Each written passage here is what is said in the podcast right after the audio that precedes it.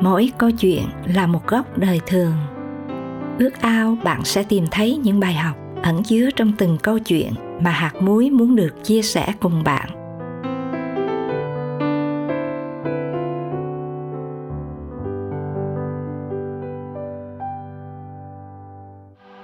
Thắp nến. Đó là tựa đề của câu chuyện, kể về cách mà một thanh niên được biết chúa. Tin chúa và trở thành người hầu việc ngài. Thân mời quý thính giả cùng lắng nghe. Tôi lớn lên trong một gia đình khá giả và cũng được nuông chiều. Thế nên có nhiều bè hơn bạn. Nhưng nếu nói rằng tôi là thằng con trai hư hỏng thì cũng không đúng. Mà nói rằng tôi là đứa gương mẫu thì lại càng sai hơn. 14 tuổi tôi đã tập tành hút thuốc và hai năm sau thì thuốc lá trở thành vật bất ly thân của tôi. Biết tác hại của nó nhiều lần tôi muốn bỏ nhưng không được. Bố mẹ tôi có một xưởng nhỏ làm dép ở ngoại thành. Những giờ rỗi việc thì tiếng chuyện trò lại râm ran người đông con thì thở than chuyện giá cả. Người rỗi hơi thì nói chuyện ông này, bà kia.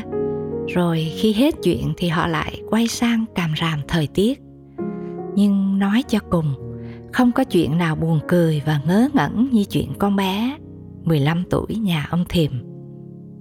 Suốt ngày nó chẳng kể gì khác ngoài việc Chúa ban phước trên gia đình mình. Có hôm nó mừng rỡ khoe, Chúa chữa lành cho con trâu nhà nó. Rồi dăm bữa sau, nó lại hớn hở kể, Chúa ban phước trên đàn cá nhà nó. Thật ngô nghe đến nỗi tôi khó mà nín cười. Nhưng cũng chẳng vì thế mà nó xấu hổ. Hễ lúc nào có chuyện mới mẻ thì nó lại hồn nhiên, liến thoáng. Hôm qua chú cũng vừa chữa lành cho con gà nhà em. Trong ánh mắt nó, tôi nhìn thấy một điều gì vừa đơn sơ, lại vừa mãnh liệt. Thoạt đầu nó khiến tôi buồn cười, nhưng sau đấy lại cảm thấy tò mò, thú vị. Cho đến một ngày anh bạn thuốc lá sau nhiều năm thân thiết, nay bắt đầu trả ơn tôi. Từng cơn đau ở phổi làm tôi mệt nhọc, khó thở. Và chính lúc này, những lời nói của cô bé, chúa chữa lành cho trâu nhà em, chúa ban phước trên đàn cá nhà em, chúa chữa lành cho gà nhà em. Cứ văng vẳng trong tôi và trở thành ước ao. Tôi xin, nếu chúa có thật, hãy giúp con bỏ thuốc lá thật lòng kinh ngạc. Sau trận ốm lần ấy, tôi không còn hút thuốc được nữa. Nghe mùi thuốc là tôi buồn nôn, không sao chịu nổi. Kể từ đấy, tôi biết mình hoàn toàn thoát khỏi cái xích vô hình đã cột trói bao năm, mà tự tôi nhiều lần, dẫu muốn cũng không gỡ ra được. Tôi đã suy nghĩ rất nhiều về điều lạ lùng này.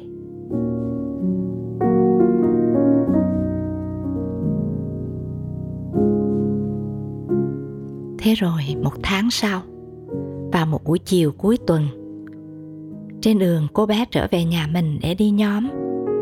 Nó vẫn hồn nhiên, vẫn vô tư. Có lẽ chưa bao giờ nó nghĩ rằng đó là lần cuối cùng nó được đi trên con đường làng quen thuộc. Vì chiếc xe được cầm lái bởi một người say xỉn đã đâm sầm vào em và nó chết.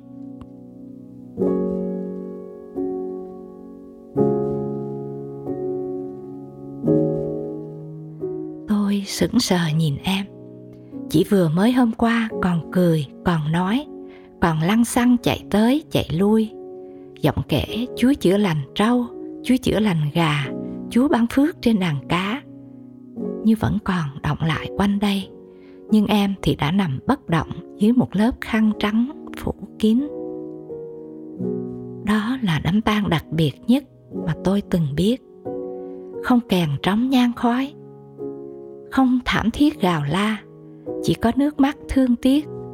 Nhưng bên trong lại là điều gì thật lạ lùng mà tôi không sao giải thích được. Tôi nhìn thấy giữa đau buồn, mất mát ấy là niềm hy vọng và một điều gì rất đổi lớn lao. Trong khoảnh khắc đó, tôi bắt đầu nhận ra đằng sau cái chết còn có sự sống vĩnh cửu.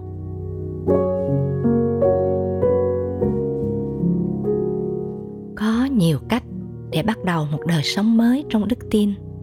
Riêng tôi ngay trong đám tang ấy, tôi đã cúi đầu và thưa với chúa. Chúa ơi, con muốn sống cho sự sống vĩnh cửu này. Ngọn nến cuộc đời em vừa tắt. Nhưng em nào biết từ ngọn nến của em, ngọn nến cuộc đời tôi cũng vừa được thắp sáng. bạn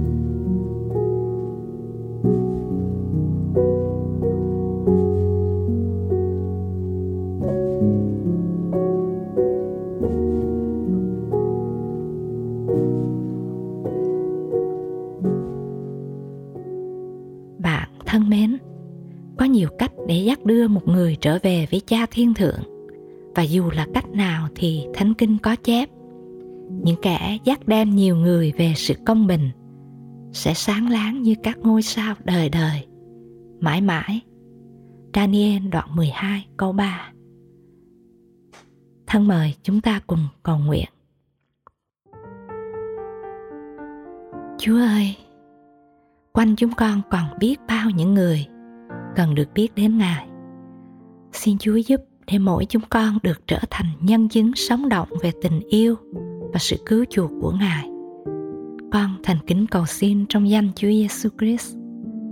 Amen.